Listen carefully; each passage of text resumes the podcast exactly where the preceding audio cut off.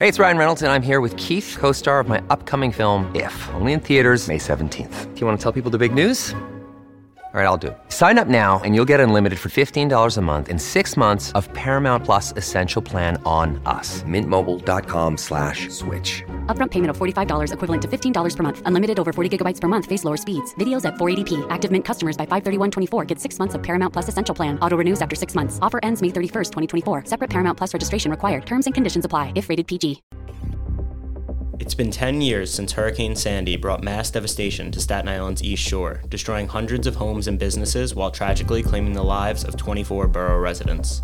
As the anniversary nears, the Staten Island Advance staffers reflect on the paper's coverage of the historic storm in the immediate aftermath of the event and the ongoing recovery and resiliency efforts that continue to this day. You couldn't fathom what happened. And, you know, as journalists, we just, that adrenaline kicks in and you just, you know, start reporting. I get down there, pull over, and there's tons of people walking around. You could see debris everywhere. There's maybe a fire truck, firemen, everything's wet every it's still windy out. There's overcast. It, it just feels like, you know, not to, to, for cliche, it feels like a horror movie, a thriller, some sort of yeah. dystopian disaster flick. I eventually, you know, lost contact with my parents, uh, so I was kind of scrambling, uh, you know, through any kind of means of contact I could think of. I know you mentioned earlier that our colleague Tracy was sort of taking phone calls from people, you know, uh, looking for information, and I was, I was one of those people, and it was uh, it was just like a really desperate, really you know trying night. I do remember looking out the, the front window of my of my living room and seeing the, the trees, which I was seeing bend in ways I'd never seen bend before, and then obviously the aftermath of it. I remember riding my bike around my neighborhood for a little bit and just seeing the complete devastation. And then I later uh, volunteered at New Dorp High School, handing out some um, supplies and stuff and going around the neighborhood. And those images, I think, are those are ones that'll definitely stick with me.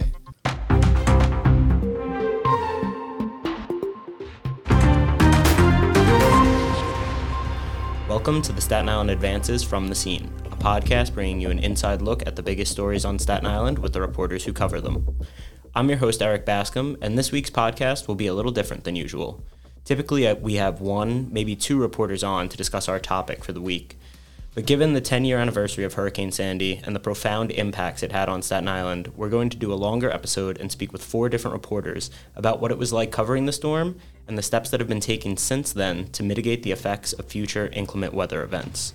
First, we'll be speaking with former reporter turned editor Tracy Porpora about her experience in the newsroom on the night of the storm and her coverage of recovery efforts in the months that followed. Thanks for joining me today, Tracy. This is the first time we've had you on the podcast in a while, considering your promotion to the editorial team. But uh, I appreciate you coming on to uh, reflect back on your days as a reporter. Absolutely. So, before we get to the storm itself, I was hoping you could tell us a little bit about our coverage at the paper in the days leading up to the storm and, and kind of how our expectations either did or didn't match how severe it wound up being. What do you kind of remember about the ways we were talking about the storm before it arrived? First off, you have to realize we weren't um, a digital first operation at the time. We were most of our stories appeared in print, and then after would appear in the in um, online. So um, we were thinking that the storm would blow over. You know, uh, we, we knew that there was going to be bad weather. We had the usual contingency plans we would have when we know there's a storm coming and the types of stories that we would write. And we had uh, that, I believe that night, everybody kind of went home at about the day before. I think it was a Monday, and everybody went home. And then as soon as we all got home, our lights went off. We had um, our nighttime crime reporter and a night editor working, um, and I think, I believe they worked around the clock. We also had photographers out on the scene and capturing those first moments when the storm surge came in. And we really had, you know, at the time it wasn't as much people pulling out their iPhones and taking video. So we were looking on social media and Facebook for people posting things like that. But it wasn't as prevalent as it is today. So most people woke up the next morning. We had no power.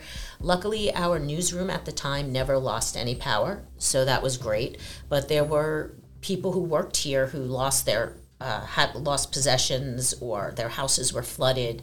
So some people had a harder time than others to to really get in. But we had reporters in all areas of the um, island after that. So we had out on the South Shore, on the East Shore, um, even some on the North Shore, because there was just so much devastation. It was just you couldn't fathom what happened, and you know, as journalists, we just that adrenaline kicks in, and you just you know start reporting, and it was just mass devastation. I know that you were actually in the newsroom, right, for some of this stuff. And so I, am curious kind of what that experience was like, what you were tasked with. I'm sure it must have been, you know, very hectic, especially at that time. The newsroom was a little more robust. Everyone was there in person. Now we have a smaller staff. We have people working hybrid, remote, whatever it might be.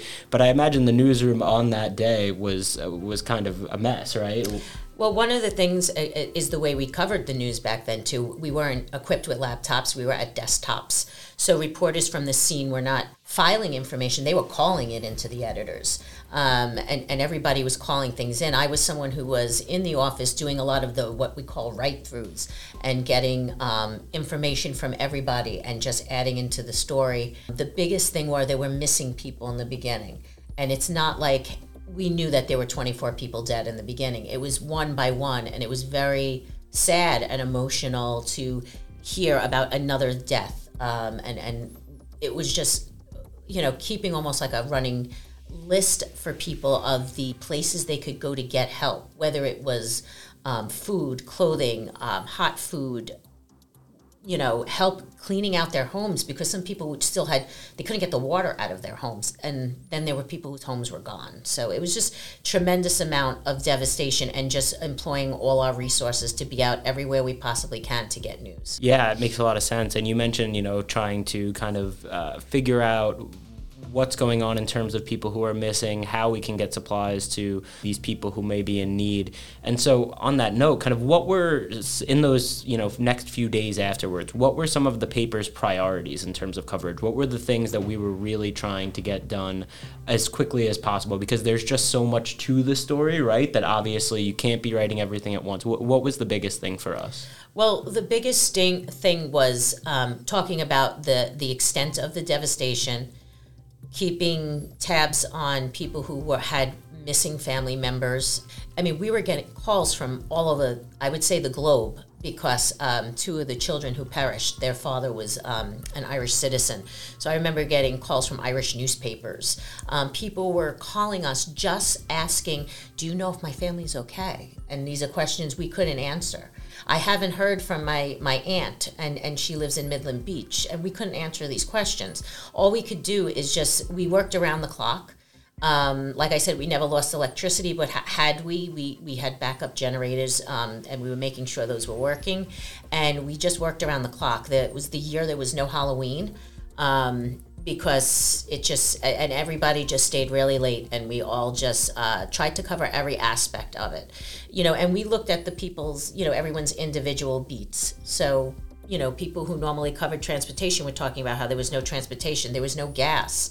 You know we were trying to help people. We were listing the gas stations where that uh, reported having gas because people couldn't fill up their tanks. It was from every little detail you can imagine we were just trying to get the information out there yeah, and so kind of moving on a little bit from the immediate aftermath, another thing I wanted to talk to you about was some of your work highlighting the volunteers and community members who were really aiding in the recovery effort. So I know you did some features on many of those, uh, I believe a full series actually. And so can you talk to us a little bit about that?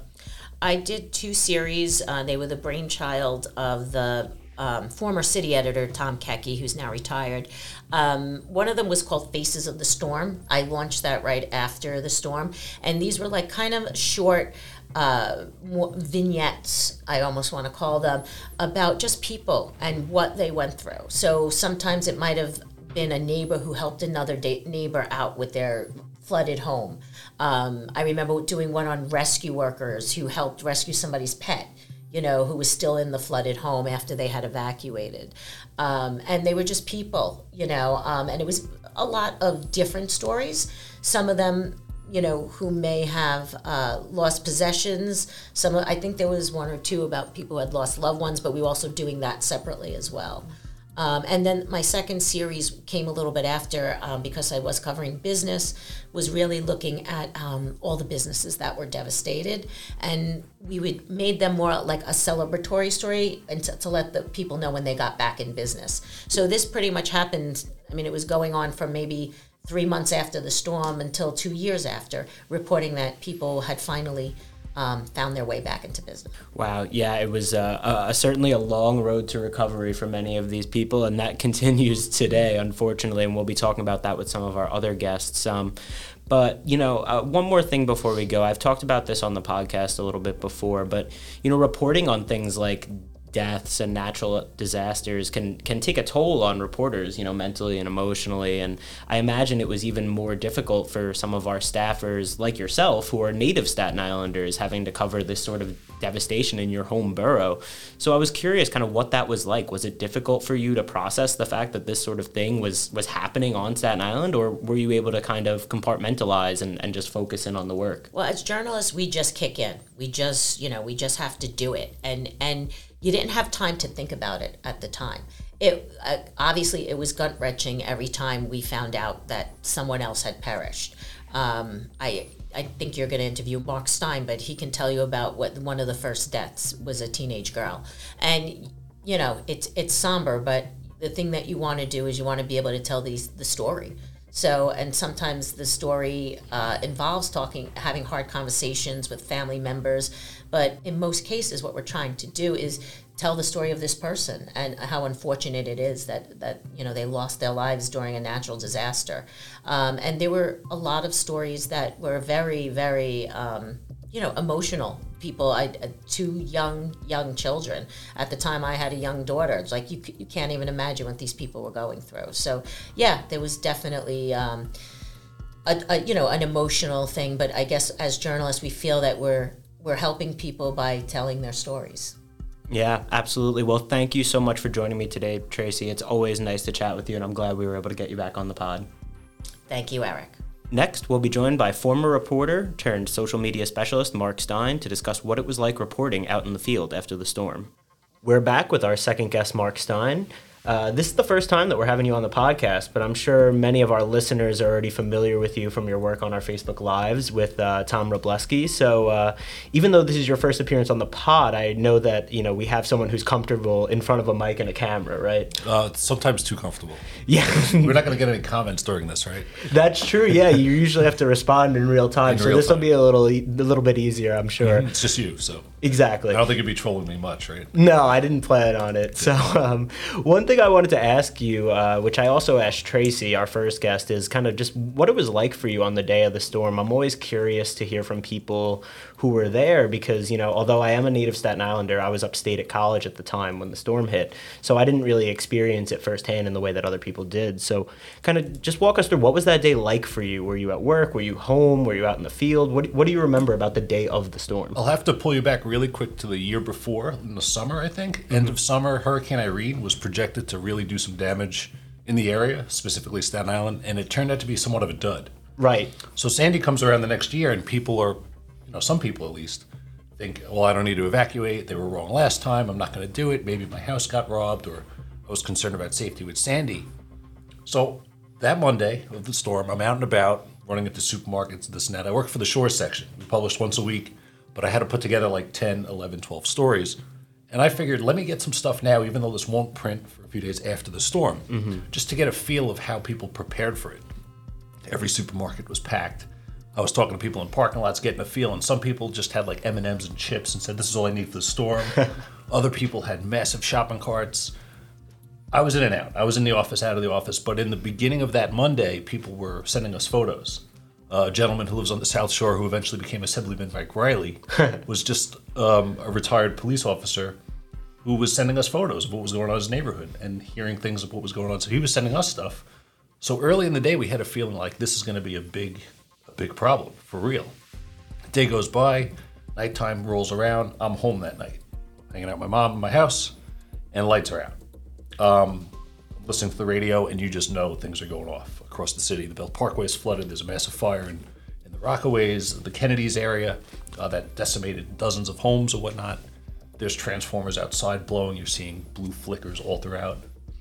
I go to sleep, sleep for maybe three, four hours, wake up the next morning, and then it's like hit the ground running.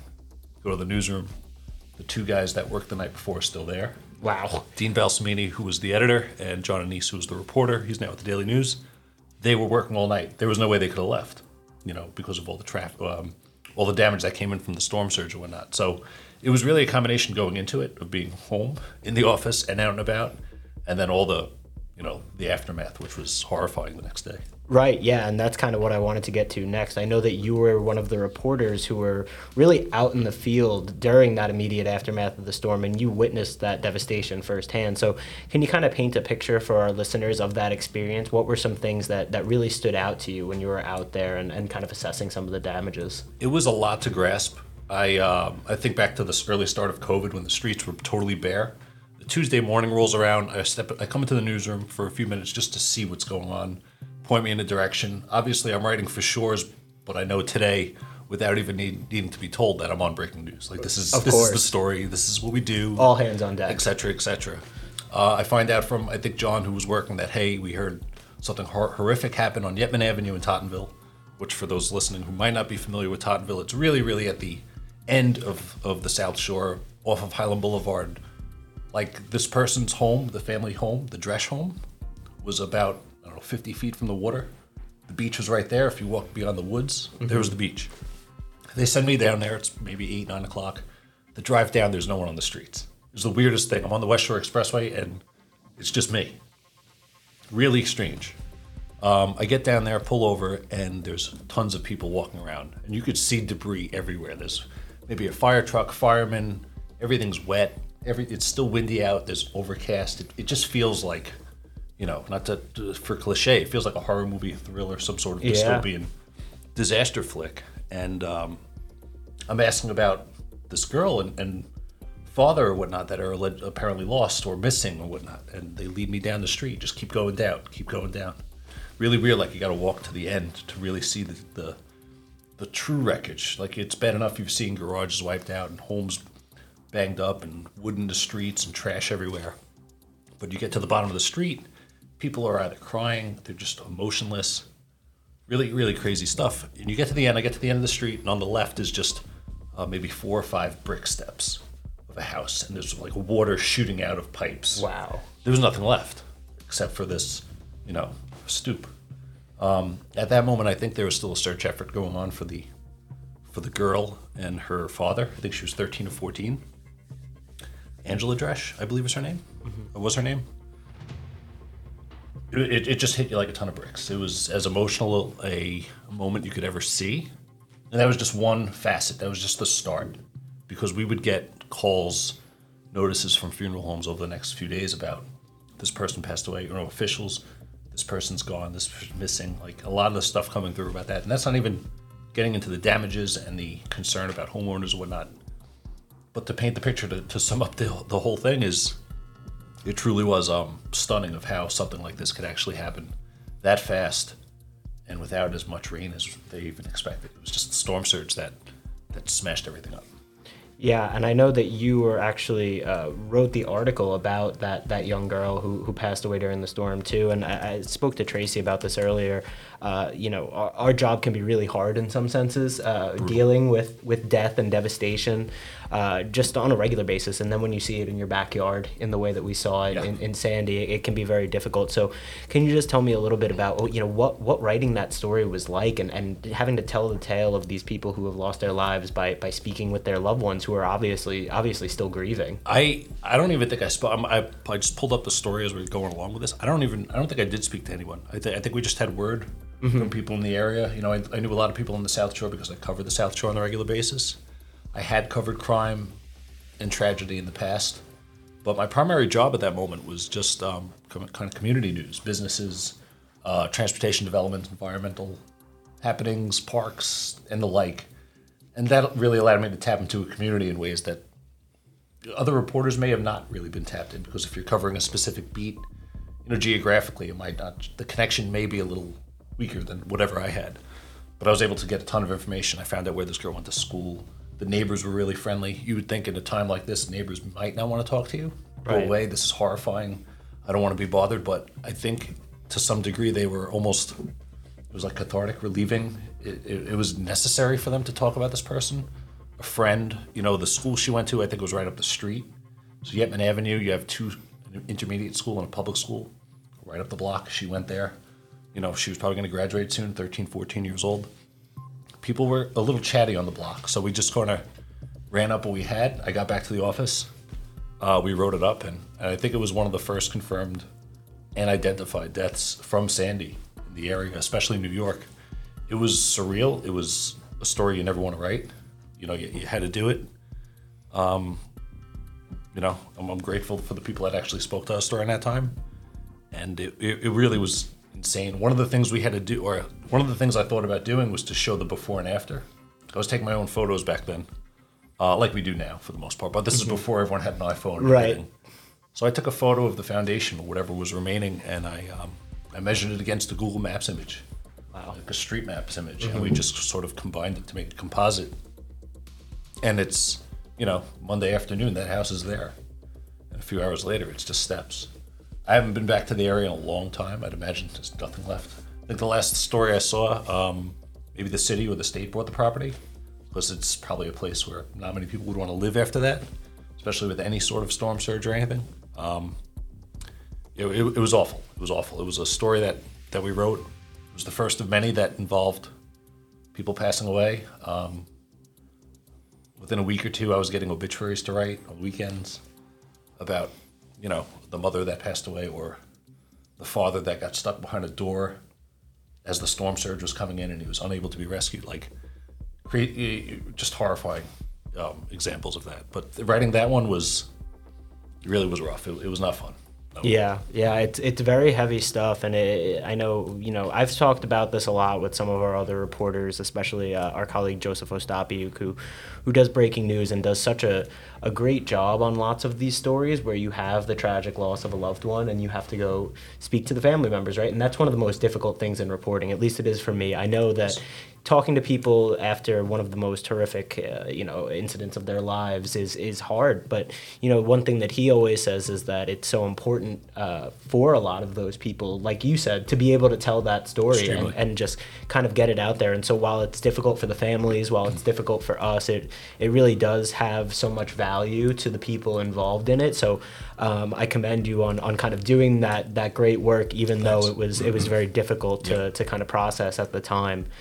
Um, you know, so so moving on, considering you know I wasn't at the paper at the time of the storm, I'm, I'm curious, just kind of in the in the days following, what was the news gathering and, and story building process of this all like? So when you were sent out, were you you know given specific angles or assignments to look for, or were you just kind of told to, to just go out there, see what you get, and come back and, and figure it out? Because it you know depending on the situation, sometimes you know exactly what you're looking for, sometimes they're like go figure it out. So what what was it really like for you? I'll give you two quick examples. In the days after, like immediately after the storm, the Tuesday, Wednesday, or whatnot, I think we had a story that must have five, six, seven bylines on it. It's in, you know, the, the print archives we use. Um, and we just sort of had reporters stationed in different neighborhoods. Give us an update from this neighborhood. Have whatever photos you had, lay it out there, try to get any information you can about schools, just the atmosphere, what the cleanup's like, what the damage is like, what's this, that, and the other. It was really hard to keep track of because there was, think of the shoreline of Staten Island. Yeah, of course. there's So, many much. different neighborhoods. You know, you had a tanker wash up on the North Shore, and you had homes being just smashed out of into oblivion in parts of New Newport Beach, Oakwood, Midland, Ocean Breeze, South Beach, Tottenville, Prince's Bay. Uh, whether they were the smaller homes in Ocean Breeze or Midland Beach, or you know the big mansions on Nicolosi Drive down in behind St. Joseph by the Sea High School, there was a different feel. Yet collectively, everyone was getting had their property smashed and loss of life and and just extreme concern about what happens next with my home. Where do I live? What do I do? But on the other side, I did have a story about a month later. New Newdorp High School was the site. This is maybe in maybe like end of November, so about a month later. Um, there was supposed to be a giant assembly for people affected by Sandy, property owners. Um, what questions are going to be answered? What sort of solutions will there be? Representatives from the city were there, the state. They had all sorts of, you know, a resource gathering cubicles set up, makeshift areas in New Dorp High School. And I had this giant assignment: go to there. You know, we want you to put together two stories, pretty much a Q and A of what's answered from officials, and then try to get you know the general feel of it and whatnot. So I'm like, all right, simple enough. The editors had this plan. They sent me in. Did not go as expected. We, we've seen that happen plenty. Did not times. go as expected because, and I guess we should have seen it coming to a degree. Um, there was people had questions, but the answers weren't there yet. yeah. So about 15 minutes or 20 minutes into this meeting, people are realizing it's like a packed auditorium where they had, I think, um, the aisleways had microphones at the end of them, so people could just come up. Mm-hmm. Yeah, just come up and, And give at, question. at first it was questions, and and then it just became storytelling. wow. So of people like, what am I going to do with this and that? Well, we're sorting it out. We're still going to get back to you. This and that. We have counselors here, and yada yada. And then it became, well, my house is gone. I'm missing this, and it just became like a, um, I don't know what's the word I could use, just like a gripe fest of sorts. Yeah, just sort yeah. of like releasing emotion and releasing concerns. So the story went from, I remember making a phone call in the middle of it, and I'm sort of standing on the stage to the side Yeah. with um, I guess a gentleman that's now with the archdiocese, but he worked in a assemblyman's office years ago. Like there was some political employees, or not staffers, up there that I was able to to channel, like to to work with, at least talk to for some insight. And um, it was just weird seeing it from that point of view, seeing the people on stage have no answers, and seeing the people in the crowd completely lost for answers. So I call up the editors and I'm just like, hey, we're not going to get that story. This is what Yeah. the deal is here. And they're like, all right, just come back and write what you have. And it was just a story of um, we don't know yet. Yeah. A month later, and think about like think about going four weeks Truly. without an answer on your property. An Yeah, on your house. Yeah, on your house. Where, where are you sleeping? What hotels? Um, what what what's your work situation like?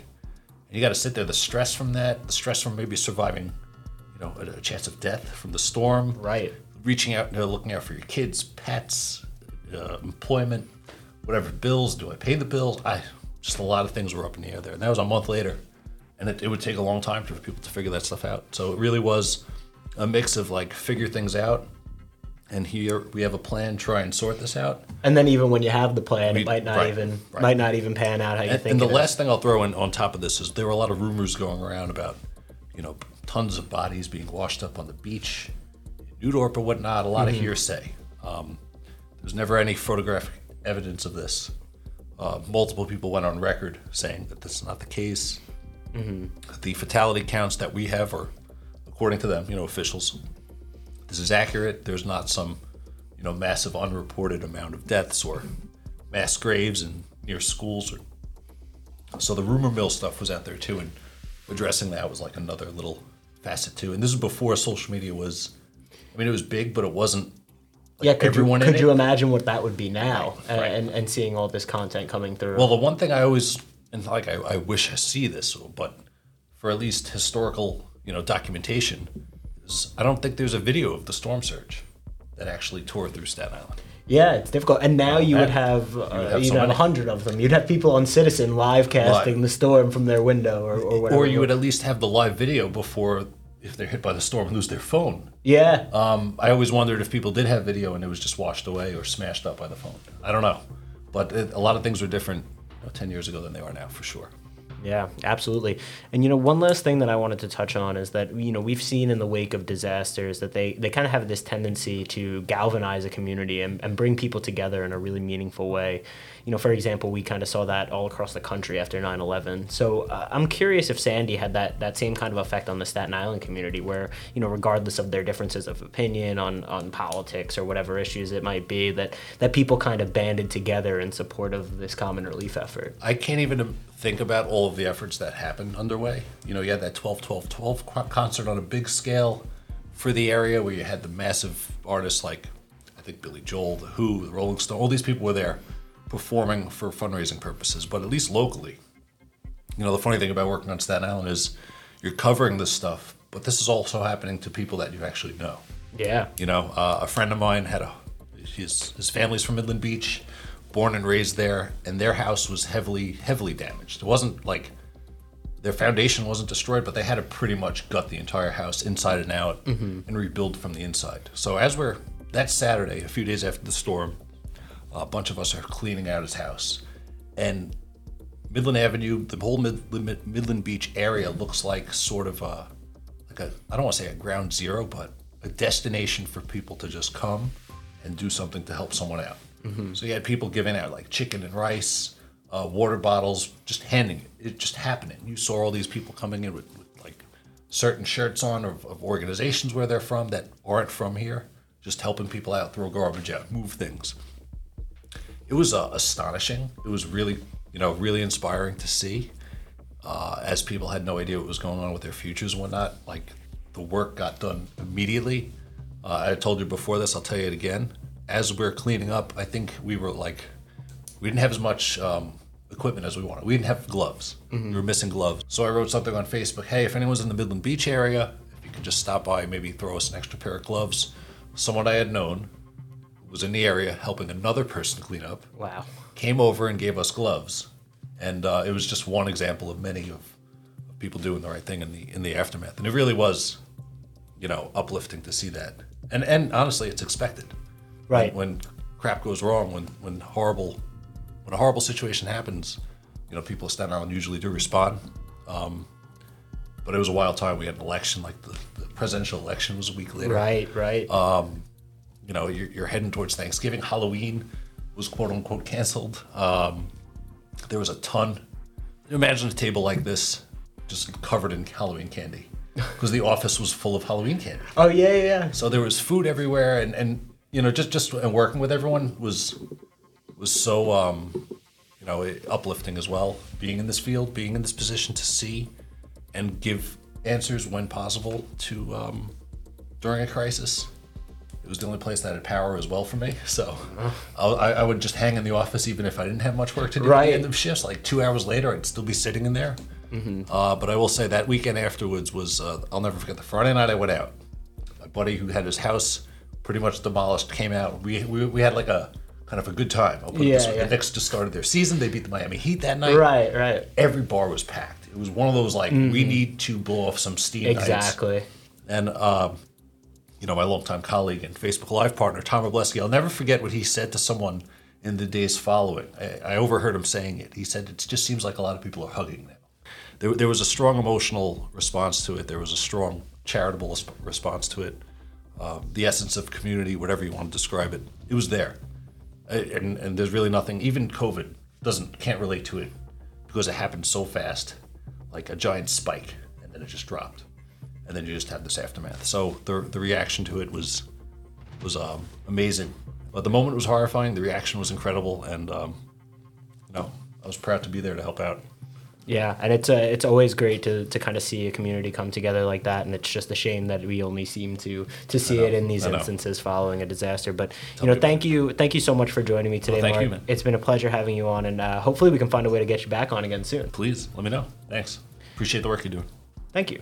Next, we'll be joined by Staten Island Advance public interest and advocacy reporter Paul Liotta to discuss his experiences with the storm that devastated the neighborhood his family has called home for over a century. We'll be right back. The Mayor of Maple Avenue is a powerful multi part podcast about Sean Sinesy, a victim of former Penn State football coach Jerry Sandusky, who was arrested 10 years ago for numerous child sexual abuse charges. The podcast series is written and hosted by Pulitzer Prize winning reporter Sara Ganim, who takes listeners into the world of addiction rehabilitation, where society can be quick to celebrate the consequences for abusers while not addressing the needs of their victims. Subscribe now to The Mayor of Maple Avenue wherever you get your podcasts. Thanks for joining me today, Paul. You've become uh, quite the regular on the podcast, and I appreciate you coming back on to talk about a story that you have a very close personal connection to. Yeah, for sure. I appreciate you having me. Yeah. So um, the first thing that I've been asking all of our guests is kind of just what their experience was like during the night of the storm. I know that, like myself, you were away at college at the time, so you weren't actually here in the borough. So what was that like for you being away from your family, who you know happens to live in one of the neighborhoods that was hardest hit by the storm? I'm from, born, raised, uh, will probably die in Midland Beach. Um, I was away at college at the University of Scranton, in Pennsylvania. And I mean, there we didn't really get a lot of anything. It just got really windy, wasn't a lot of rain. I mean, it's in the middle of Pennsylvania, so it's not like we're going to get any kind of you know coastal flooding or anything like that. But uh, I was in contact with everybody at home. Um, you know, earlier in the day, uh, my mom and I have always kind of, you know, laughed at these types of situations, which usually we're right. But this time we weren't. Uh, and you know, my dad was kind of extremely worried about the situation, and he was correct. But um, so I'm in contact with everybody at home, you know, sort of throughout the night. I'm texting and like, you know, I'm on social media, seeing like old friends, and like you start to notice, I guess around seven o'clock, eight o'clock. It was really right around high tide uh, here locally that things are getting bad. And um, I remember at one point, uh, Buddy texted me that the church steps at St. Margaret Mary's in Midland Beach were underwater. Now that's like, I would say 15 feet up. So I was just like, at that point, I knew that something was, you know, extremely wrong. And I eventually, you know, lost contact with my parents. Uh, so I was kind of scrambling, uh, you know, through any kind of means of contact I could think of. I know you mentioned earlier that our colleague Tracy was sort of taking phone calls for people, you know, uh, looking for information, and I was I was one of those people, and it was uh, it was just like a really desperate, really, you know, trying night. Yeah, it's got to be really scary. I couldn't imagine. You know, uh, like I said, I was away at college as well, but uh, my family is located more centrally in the borough. We're over in Westerleigh. We're not on the coast like you are. So we saw, you know, some some heavy winds and, and some rainfall, but the storm surge, as we know, was really the the biggest issue with Sandy. And so uh, I wasn't uh, clearly affected in the same way that you are, and it must have been kind of just so difficult not knowing and just the the kind of anxiety of, of waiting to to hear from them. And so, one thing that you mentioned um, in a piece for our recent climate series, Staten Island 2100, uh, is that your family has been living in Midland Beach for multiple generations, spanning over 100 years, right? And so, you spoke with your grandfather on the night of Sandy uh, about previous storms that had kind of ravaged the neighborhood throughout the years. So, I was wondering if you can share a little bit about that conversation with us and, and what some of your biggest takeaways were from it. Despite my Italian last name, uh, my mother's family is Irish. Uh, when they got here from Ireland, they settled in Midtown Manhattan, uh, Kips Bay ish area. Um, but, you know, as they lived here, you know, everybody always wanted to get out of the city. And Midland Beach was a beach community, you know, similar to, you know, how parts of Long Island, Jersey Shore are now, uh, resorts, that sort of thing. So, you know, I mean, they found uh, it's just a random parcel of land. I think somebody that she knew who worked for the city, my, my grandfather's mother, uh, you know, put her on to this piece of property and they bought it. And my grandfather had been, uh, my great grandfather had been a carpenter in Ireland, so he, you know, built the houses, that sort of thing. And yeah, I mean, to one extent or another, uh, my grandfather was born in 1924. Uh, to one extent or another, we have been there mostly as a summer home, but it's been, you know, the primary residence for like my immediate family for m- my entire life. You know, that night, uh, I'm kind of freaking out, like I said, and I think like, oh well, my grandfather's in Queens because he, again, he would summer in Staten Island. He wouldn't live there year round. Um, but so I get him on the phone. Uh, he lived in an apartment building in Woodside uh, that was, you know, uh, I think it's six stories off the ground, so I knew he was fine, um, thankfully. But you know, I had him on the phone, and he he was always he was never, uh, you know, as he aged, he never got uh, his you know mental acuity was always top notch, I'd say. And, but he just was not, for whatever reason, whether he was trying to like take my mind off it or what it was, he was not interested in talking about like the situation at hand. Mm-hmm. He was, but he starts going into it. He's like, yeah, I remember in the 30s and in the 50s we had storms similar to this. And I'm like, what is he talking about? this is ridiculous. Like, I need assistance right now. I don't need a history lesson. But in retrospect, I think he was imparting some like level of wisdom on me that, because I mean that was always his thing. Uh, that you know we've gotten through this before. Everything's gonna be all right. Um, in his own way of doing it. Um, but yeah, so when we started working on the climate series, I was like, you know what, let's finally look into this. Joe Ostapiuk um, said, uh, let's, you know, go down to the library and uh, St. George Library and, you know, take a look at what was going on back then. So, but I mean, we found, you know, dozens of news clippings sort of not every year, but maybe once every five years, there's these major storms on like what we call the East Shore now, and it's always around October, November, and you know, I mean, it's similar kinds of devastation that we saw during Sandy. I mean, Sandy undoubtedly, I think, is number one, but um, you know, it's cars floating along. It's it's you know people's houses getting swept away. It's something that has been a reality in that area for a very long time. Yeah, I know it's something that uh, you know we deal with all the time in, in areas like that, right? You're you're just going to be kind of predisposed to those types of inclement weather events when you're living in those types of areas, just like people who are living in Florida are going to be hit by more of these hurricanes on a yearly basis. So, um, I just thought it was so cool and so interesting. If uh, any of our listeners want to go back and read those articles to see some of the old clippings and just kind of because it felt very new and very like, oh my God, how could this happen here? We've never seen this before. But you know, when you do go back, we've had similar experiences, although like you said, not necessarily to the level of, of kind of what we saw with Sandy. So another thing that I'm curious about is just kind of, you know, what it was like when you returned home for the first time after the storm and, and saw the damage that it had done to your neighborhood. What do you remember kind of seeing and feeling? During your first trip back? A whole lot, to be honest. Uh, so I took the bus home from Scranton, like a Martz, you know, uh, Trails bus kind of thing, and I got off at uh, Port Authority in Manhattan. I eventually get home. I take the ferry. Uh, actually, I think I might have treated myself to an express bus ride. Oh if wow! I, if I remember correctly, but uh, I got off, and one of the things that sticks out for some reason is that on my block, uh, so we live on Hunter Avenue, so it's Hunter and Hylan. Councilwoman Debi Rose is there. I just remember seeing her and being like, "Oh, I know who that is." Yeah. Um, but she didn't represent the district, so I think it just kind of stuck in my head because it spoke to what a uh, sort of universal response it was. But so first, I went to my house, uh, which is you know it's a fairly big piece of property, but um, everything in the backyard was sort of just strewn about. Uh, I remember seeing like a dead fish in the alleyway and just being like, "Oh, that's different."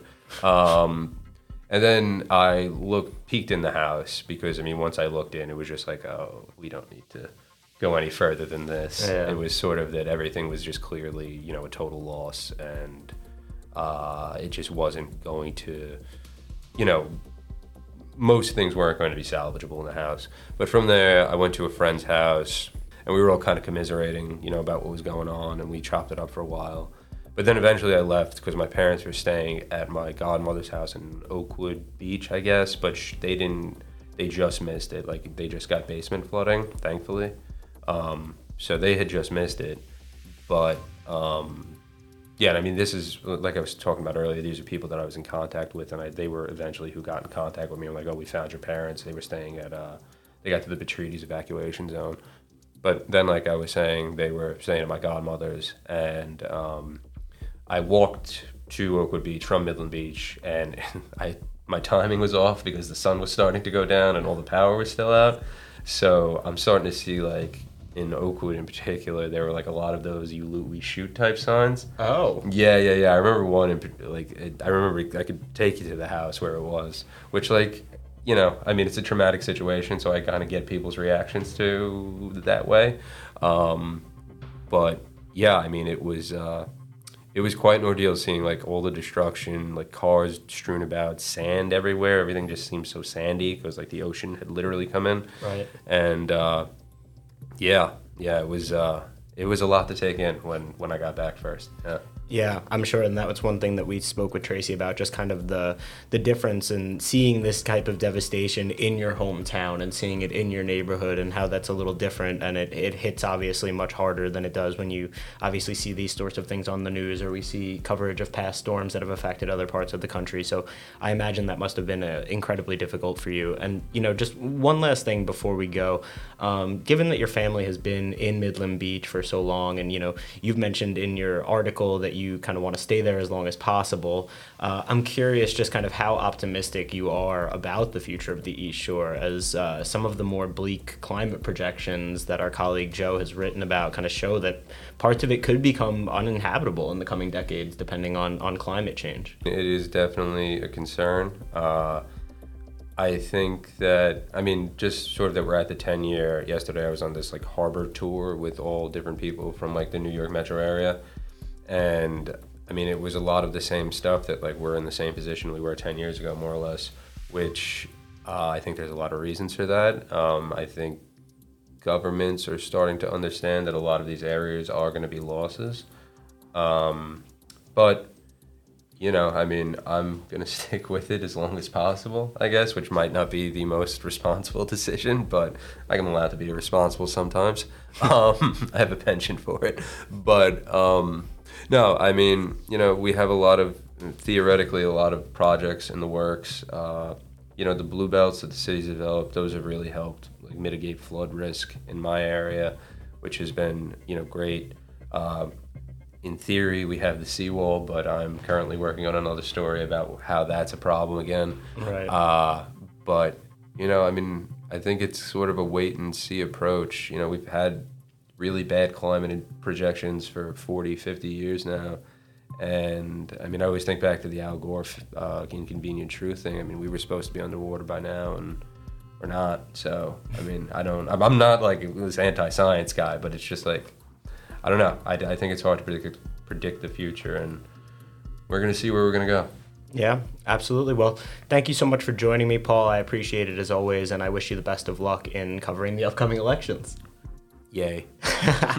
Next up, we'll be joined by our fourth and final guest, climate reporter Joseph Ostapiuk, to discuss the borough's ongoing resiliency efforts and whether Staten Island is better equipped to handle the next major storm. Thanks for joining me today, Joe.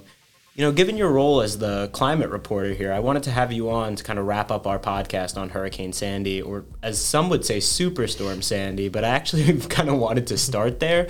So, what's the whole deal with the hurricane versus superstorm thing? Why do different people kind of use different terms to describe this storm? Mm-hmm. That's actually a really good question, Erik. I, throughout my reporting over the years, I've had people correct me saying it was never a hurricane; it was a superstorm. Uh, that's not, not the case. There is actually no like classification of what a superstorm is. Storms go from tropical depressions to tropical cyclones to categories one, two, three, four, five, and you know, um, obviously five being the most catastrophic and tropical depressions being the least.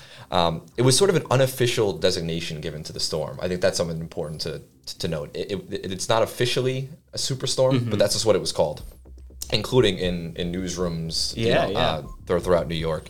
Basically, the storm started like a lot of storms do in the lower part of the Atlantic, gathering up some warm water, and then it started to go north. And then the the real le- the, the, the left turn that it took um, towards New York, uh, it sort of collided with cooler air, and mm-hmm. it sort of magnified its its intensity, and that's how it sort of got the superstorm moniker interesting. I think people just like alliteration. That's, yeah, it's, that's it's really fantastic. all it, it is. It is great. It just makes for a for a better headline in some senses, I think. Um, but yeah, so that makes sense. But um, before we dig into some of the resiliency stuff, which is why I kind of wanted to have you on, uh, I wanted to ask you the same question that I asked everyone else, which is kind of just what do you remember about the night of the storm? Where were you? What was it like to experience? Um, we were both in high school. Uh, at the, at I was time. actually my freshman year of college, so I wasn't even here. Oh, I, I, was in. I think I was. I think it was my yeah senior year. Senior year of high school. school yeah. Um, I, I was I was at home during the storm. I remember I lived in Willowbrook in the Willowbrook area at the time. It's far from the coast, so I wasn't seeing you know flooding impacts. But I,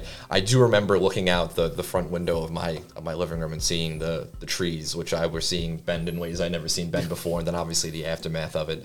I remember riding my bike around my neighborhood for a little bit and just seeing the complete devastation. And then I later uh, volunteered at New Dorp High School, handing out some um, supplies and stuff and going around the neighborhood. And those images, I think, are those are ones that'll definitely stick with me. Yeah, absolutely. And so You've done some really great reporting as part of a special series that we released called Staten Island 2100, which talked about how the borough could be impacted by climate change in the coming decades. And so I wanted to talk to you a little bit about that from a Hurricane Sandy perspective. And so obviously we saw how devastating Sandy was, but some of the stuff you reported on makes it sound like future storms could be even worse if current trends continue. So can you talk to us a little bit about that? Yeah, so we definitely covered that a bit in the Staten Island 2100 series, talking more generally about climate and how it affects extreme weather. We actually had a more recent piece come out where I spoke to a, a couple experts who spoke to me about Sandy specifically, what scientists know about that and how climate change affected that storm. Obviously, we had extreme storm surge and rising seas, things along those lines affect that. Um, the process of climate change affecting storms is, is pretty interesting. Basically, in simplistic terms, a warmer atmosphere as the earth warms uh, retains more moisture. So if, you, if you're thinking about you know the atmosphere and how much water it can hold, the warmer it is, the more moisture. And then storms like Sandy or, or storms like we saw last year with Ida come through and release that moisture. So basically, releasing more precipitation, more rainfall than would normally have happened. Uh, we're seeing around 10%, 15%, 5% more rainfall than usual in some storms. And scientists are now able to um, figure that out pretty quickly. They run models and projections and computers that are able to do that. Um, and in the same way, as I mentioned, rising tides also affect storms. So if a storm like Sandy comes through and sends um, storm surge, into the coastline, obviously having higher tides than normal, even if it's only six inches, even if it's eight inches, and we could be seeing that you know surpass a foot by the end of you know the, the century. And past three feet, four feet, five feet, depending on how how um, how much more warming we see. So that that greatly affects how much farther storm surge goes inland, and then therefore how much devastation can happen and how many lives it can lose you know, now that we know what some of the issues kind of are, what, what is the government doing at the at the city, the state, and the federal levels in terms of resiliency efforts to try to mitigate some of these concerns moving forward? Yeah, I mean, there's a lot, but there needs to be more still. I think that's what the general consensus I have among experts I speak to, and and, and even even officials.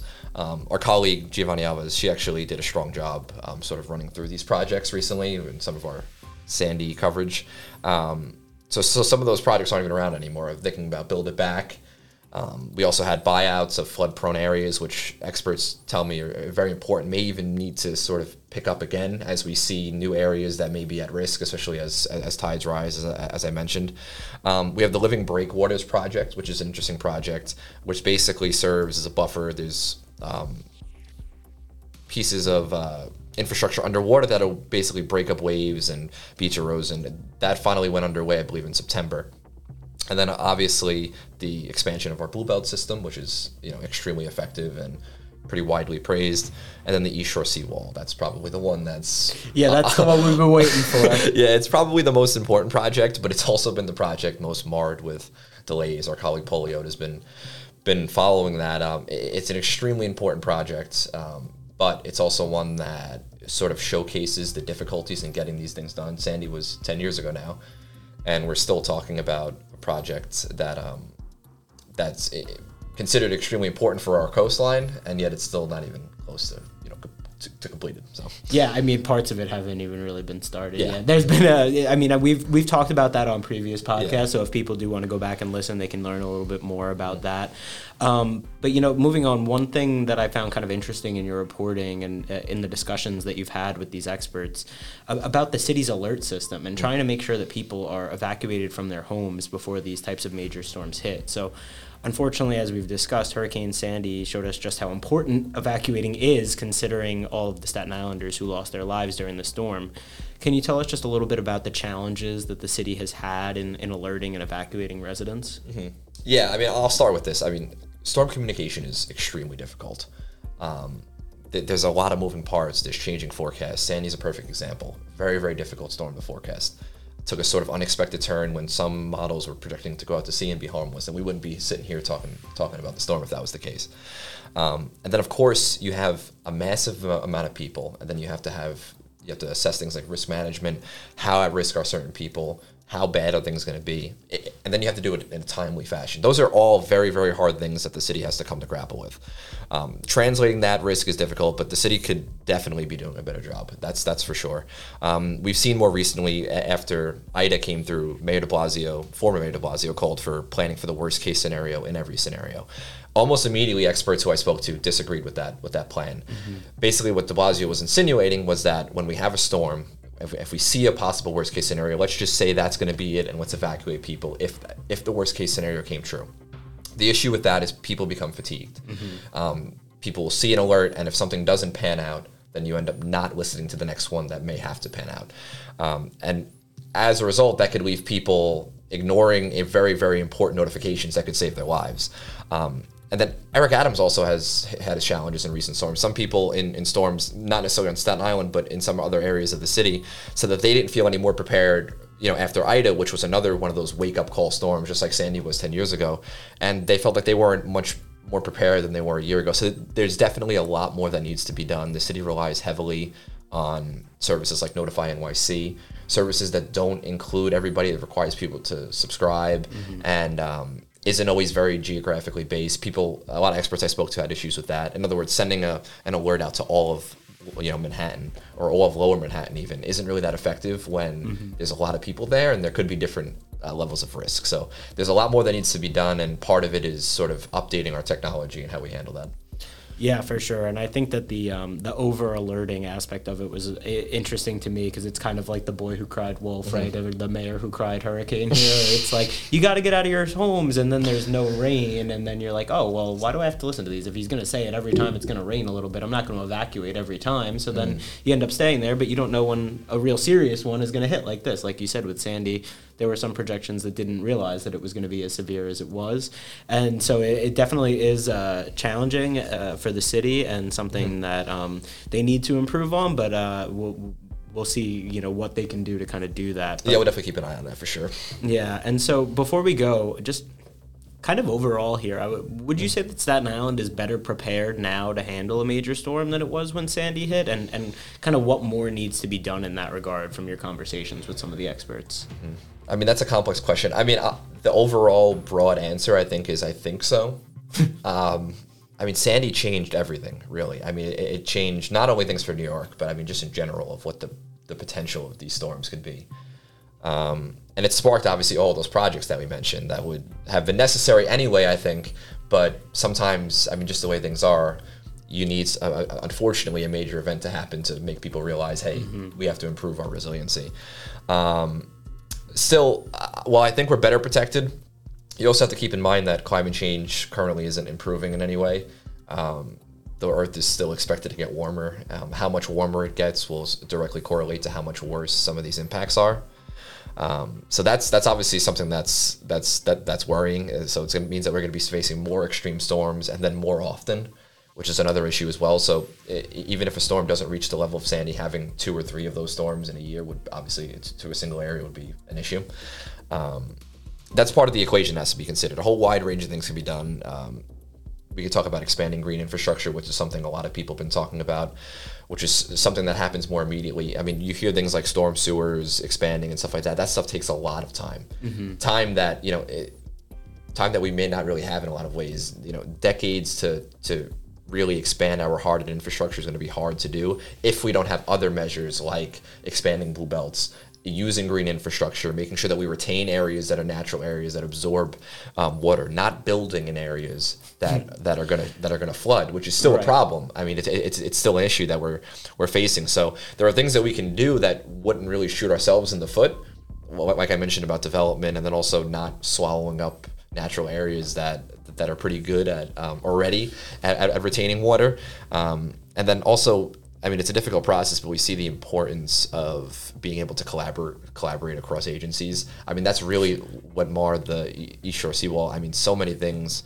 in that project slow, slowed it down, but part of it was that you had federal and then local officials, and things things just moved very slowly. We know how that goes. Yes, and we, we we have to, I, I think, in general, as a city and as a country as well, be a lot better at, at sort of streamlining those things and making them happen in a more uh, effective manner that can actually get things done. Because you know, just saying we're making an East Shore seawall doesn't you know doesn't actually put the seawall in Yeah. Right. place. Ten years later, Yeah, we have to actually have it in place. We have to have the living breakwaters projects, you know, happen sooner than it did. I mean, just just starting in September is is really unacceptable in a lot of ways. So, yeah, that's so. so the answer is where we're getting there, but still, so so so much more needs to be done um, in order to make sure that we're protected at, at a level that's I think acceptable. Yeah, absolutely. Well, thank you so much for joining me today, Joe. It's always great to have you on, and I'll talk to you again soon. Yep, thanks for having me on. Thank you for listening to the Staten Island Advances from the Scene. If you like what you've heard, please make sure to rate and subscribe wherever you get your podcasts and visit silive.com for the latest on all these stories and more.